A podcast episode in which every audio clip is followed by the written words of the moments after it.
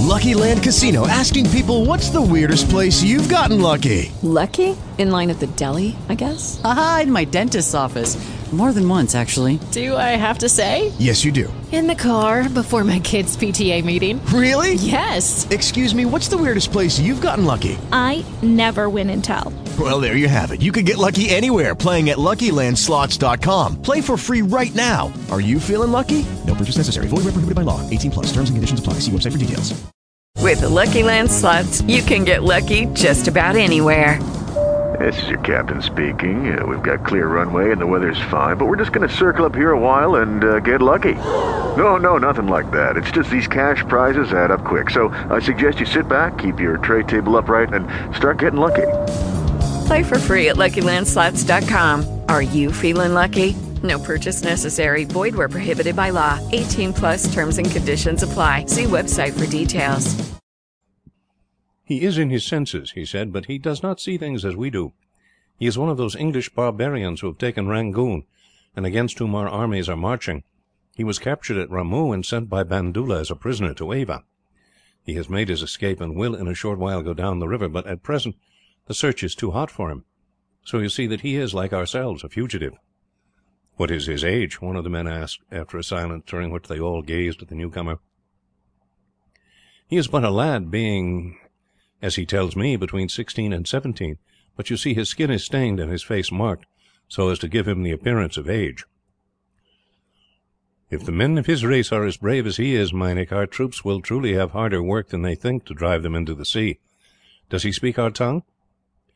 "Yes," Stanley answered for himself. "I have been more than two years in the province of Chittagong, and learned it from one who was in our service." "And would many of your people risk their lives in the way you did, for a stranger?" "Certainly. Many men constantly run risks as great to save others." "One life is all a man has," the Burman said. "Why should he give it for a stranger?" "I don't think that we stop to think of that," Stanley said. "It seems to us natural that if we see another in danger of his life, we should try to save it, whether it is a man or a woman, whether it be from fire or from any other fate." Ah, "You must be a strange people," the Burman said gravely, "and I should scarce have credited it, had I not heard that you had done it, yourself. But it is wonderful, and you, too, a lad who has not yet come to his full strength. We should be glad to have such a man for our comrade, my friends. Whether he be Burman or English matters little. He has risked his life for one of us, and he is our brother as long as he likes to stay with us." There was a warm exclamation of assent round the circle, and Stanley felt that he had no cause for uneasiness as long as he remained with them. In the evening the men sang many songs, and, at their request, Stanley sang some English ones, choosing some with lively airs. The Burmese were much pleased and surprised at this, and joined merrily in the chorus. Half a dozen of them then set to work with their knives, cut down some saplings and boughs, and constructed for Stanley an arbour similar to the others; and he lay down well satisfied with the results of his adventure, and feeling that he could remain with these merry fellows, criminals though they might be, until it would be safe to make his way down the river. In the morning the men started early, leaving him to charge the fire.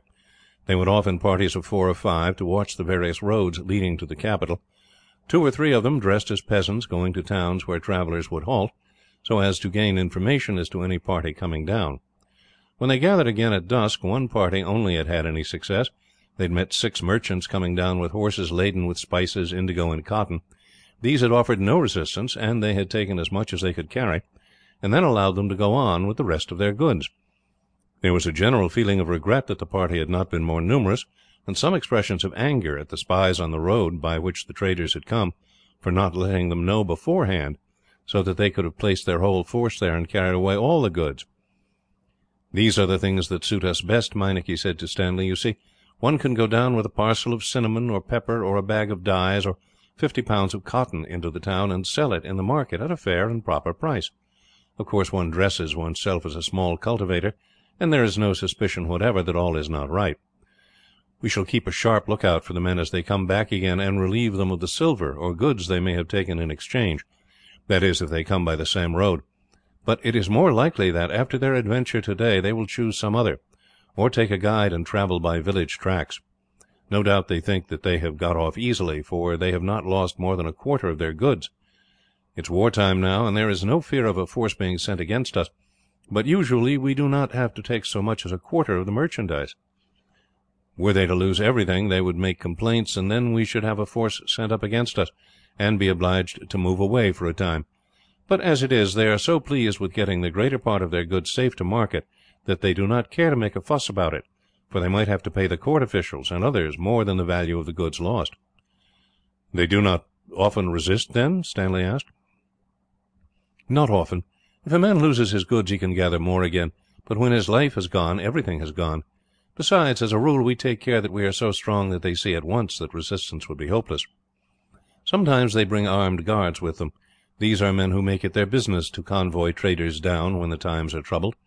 Sometimes we have fights with these, but as a rule we seldom attack them, unless we are so strong that they do not dare to oppose us. Still we do have fights sometimes, for these Shan guards are brave fellows. Their convoys are generally rich ones, for it would not pay small traders to hire men to protect them. In times of peace we seldom stop long in one neighbourhood, for when it once becomes known what road we are lying near, they come along in parties too strong to be attacked, and as it matters little to us where we live, we move away, perhaps a hundred miles, and then settle on another line of traffic. We have not been here long. We were last down by Tannoo, and did well for a long time there, until at last the governor raised all the villagers and hunted the woods, and we found that we had to leave. I expect we shall stay here some time, now. There is no fear of troops being sent out, and we can afford not to press too hardly on travellers, for we have done so well of late that we could separate and return to our homes, each with a good store of booty. Half our number did leave when we came up from the south, and more of us would go, if it were not for this order that everyone shall join the army. It is much more pleasanter to live here, free to do as we like, than to be driven down like a herd of beasts to fight. Besides, we have no quarrel with your people. It was the officials of Aracan who began it. Let them fight if they like." Stanley remained a fortnight with the band. At the end of that time, they heard that a party of thirty traders were coming down together, and that if they had with them ten armed guards. This, they no doubt supposed, was ample protection, for as the band generally worked in such small parties, it was believed that there were but a few outlaws in the forest. All the band went out, and returned in the evening, laden with spoil. Two or three of them were wounded, but not severely. "So you had resistance today, Meinik?" "It lasted only for a minute," the man said. "As soon as they saw how strong we were, the guard were glad enough to put up their swords and let us bind them hand and foot, while we searched the merchants. As you see, we have made a good capture, though we have not seized more than a fifth of what they brought down with them; but it will take them some time to pack their bales again, for we searched everything thoroughly, and made all the merchants strip, and searched their clothes and their hair." Oh, "What did you do that for?" "Well, it was this way. I said to my comrades as we went along this morning: the Englishman is going to leave us in a day or two. I have not forgotten what I owe him, and should like to make him a present. I propose that we search all the party thoroughly, today. For what we heard, some of them come from the ruby country, and are pretty sure to have gems concealed about them, or in their baggage. I propose that all the stones we find we will give to our friend." They all agreed at once, for, as you know, they all like you; and rubies, as I told you, are of little use to us, for we cannot dispose of them without great risk. So they did as I proposed, and had good fortune. Twelve out of the number had gems hidden about them, and some of them a good lot. You need not hesitate to take them, for you may be sure that they bought them for next to nothing, from poor fellows who had risked their lives to hide them.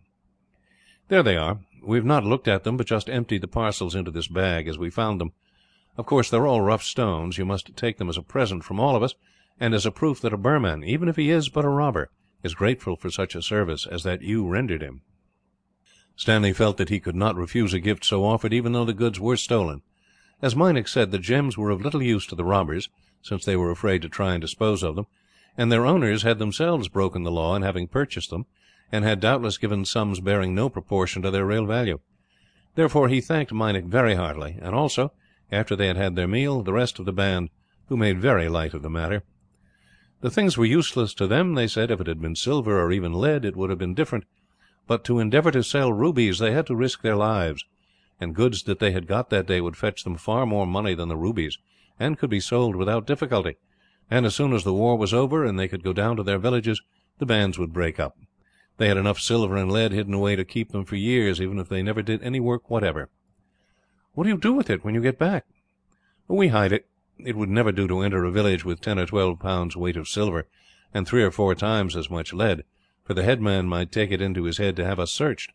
So we generally dig a hole at the foot of a tree, in some quiet spot, and take perhaps a pound of silver and two or three of lead with us. A gift of half that silver is enough to convince the headman that we are honest fellows, who have been working hard since we went away, and from time to time we can go to our store and get what we want from it, and can build a house, and marry, and take up a field or two, and perhaps become headmen ourselves before very long."